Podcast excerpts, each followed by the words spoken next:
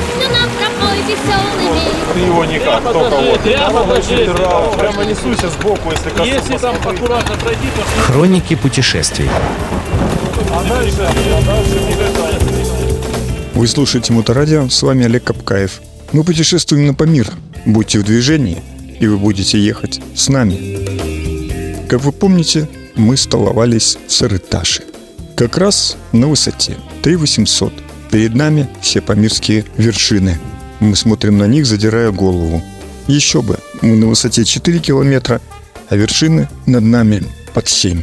И вот мы на границе Киргизстана и Таджикистана. Скорее даже не Таджикистана, а горный Бадагашканский автономный округ. В него мы, как вы помните, получали пропуск для того, чтобы проехать. Мы заезжаем. По сравнению с предыдущими годами, достаточно цивилизованный пограничный пункт. Уже построены домики, а не только вагончики круглого типа. Уже досмотр, здания. То есть люди есть, но эти люди в военной форме советского образца. И тут же присутствуют военные в форме не советского образца, скорее форма образца НАТО. Нас встречает человек без знаков различия, беседует с нами, мы разговариваем, делимся впечатлениями, находим свои старые наклейки. И человек говорит, да, я тут полковник службы безопасности, самый главный, контролирую здесь все переходы и границы.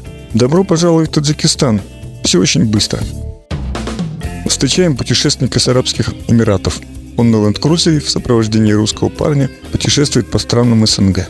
Наслаждается жизнью. Ну что, на ленд-крузере путешествовать комфортней. Тем более, что стало почему-то 8 градусов тепла. Мы опускаемся вниз. Горы, горы, горы, красные горы. И вдруг перед нами раскрывается с правой стороны озеро. Караколь. Черное озеро. Посреди озера остров. Он похож на дракона. Останавливаемся и смотрим завороженно. Очень сильный ветер. Желтые камни, желтый песок и красная глина. Высота 4200. Смотрим на озеро. Озеро расположено на высоте 3900. По краям белесые остатки соли.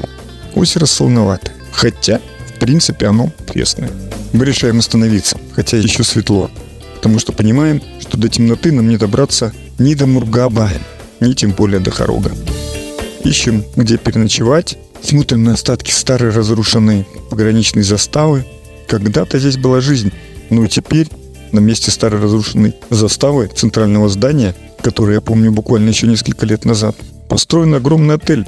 Говорят, здесь будет четырехзвездочный отель. Выглядит впечатляюще. С другой стороны дороги тот самый поселок.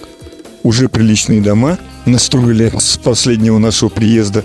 Людей больше, а самое главное, кругом вывески. Гестхаус, гетхаус. Памирский дом. Мы останавливаемся.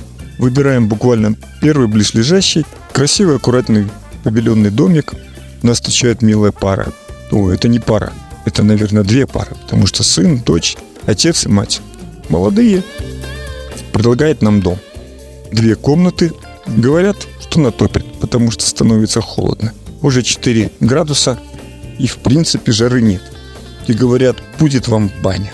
Но я, имея опыт по прошлым поездкам, понимаю, что это будет за баня. Смеюсь с парнями и удивляюсь. Баня – это отдельный каменный домик. Маленький, размером 2 на 2 метра. Но там каменный пол, каменные стены, стекло. Стоит обогреватель и печка, на которой согрета вода. То есть горячая вода будет. Можно будет принять душ. Располагаемся. Кто-то на полу, кто-то на кроватях, в две комнаты по четыре человека. И нам начинают топить печки в обоих комнатах. Топят, конечно, говняшками. Это настоящие говняшки. Сухие лепешки отходов жизнедеятельности яков. Запах, конечно, так себе. Кизяк всегда пахнет крайне резко. Но зато он дает тепло. А где-то на высоте 4 километра найдешь деревья. И здесь их тоже нет. Очень быстро становится тепло, и нам накрывает ужин. Ужин, конечно, впечатляет. Всевозможные разносолы, и очень мне нравится в стеклянных вазочках всегда конфеты. И шоколадные, и карамель. Мы ужинаем, кто-то ест с охотой, кто-то с неохотой. Выясняется, что больше половины компании горняшка.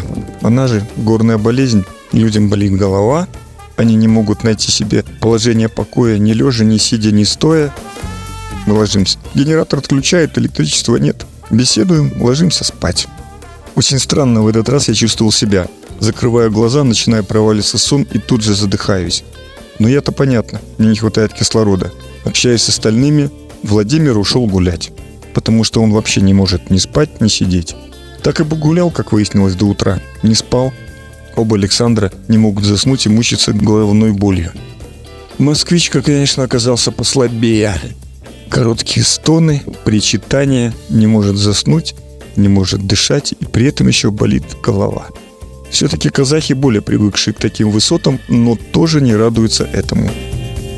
В общем, каким-то образом проходит эта ночь. Что было утром, я расскажу вам в следующий раз. Слушайте Моторадио, будьте в движении. С вами был Олег Капкаев. Хроники путешествий.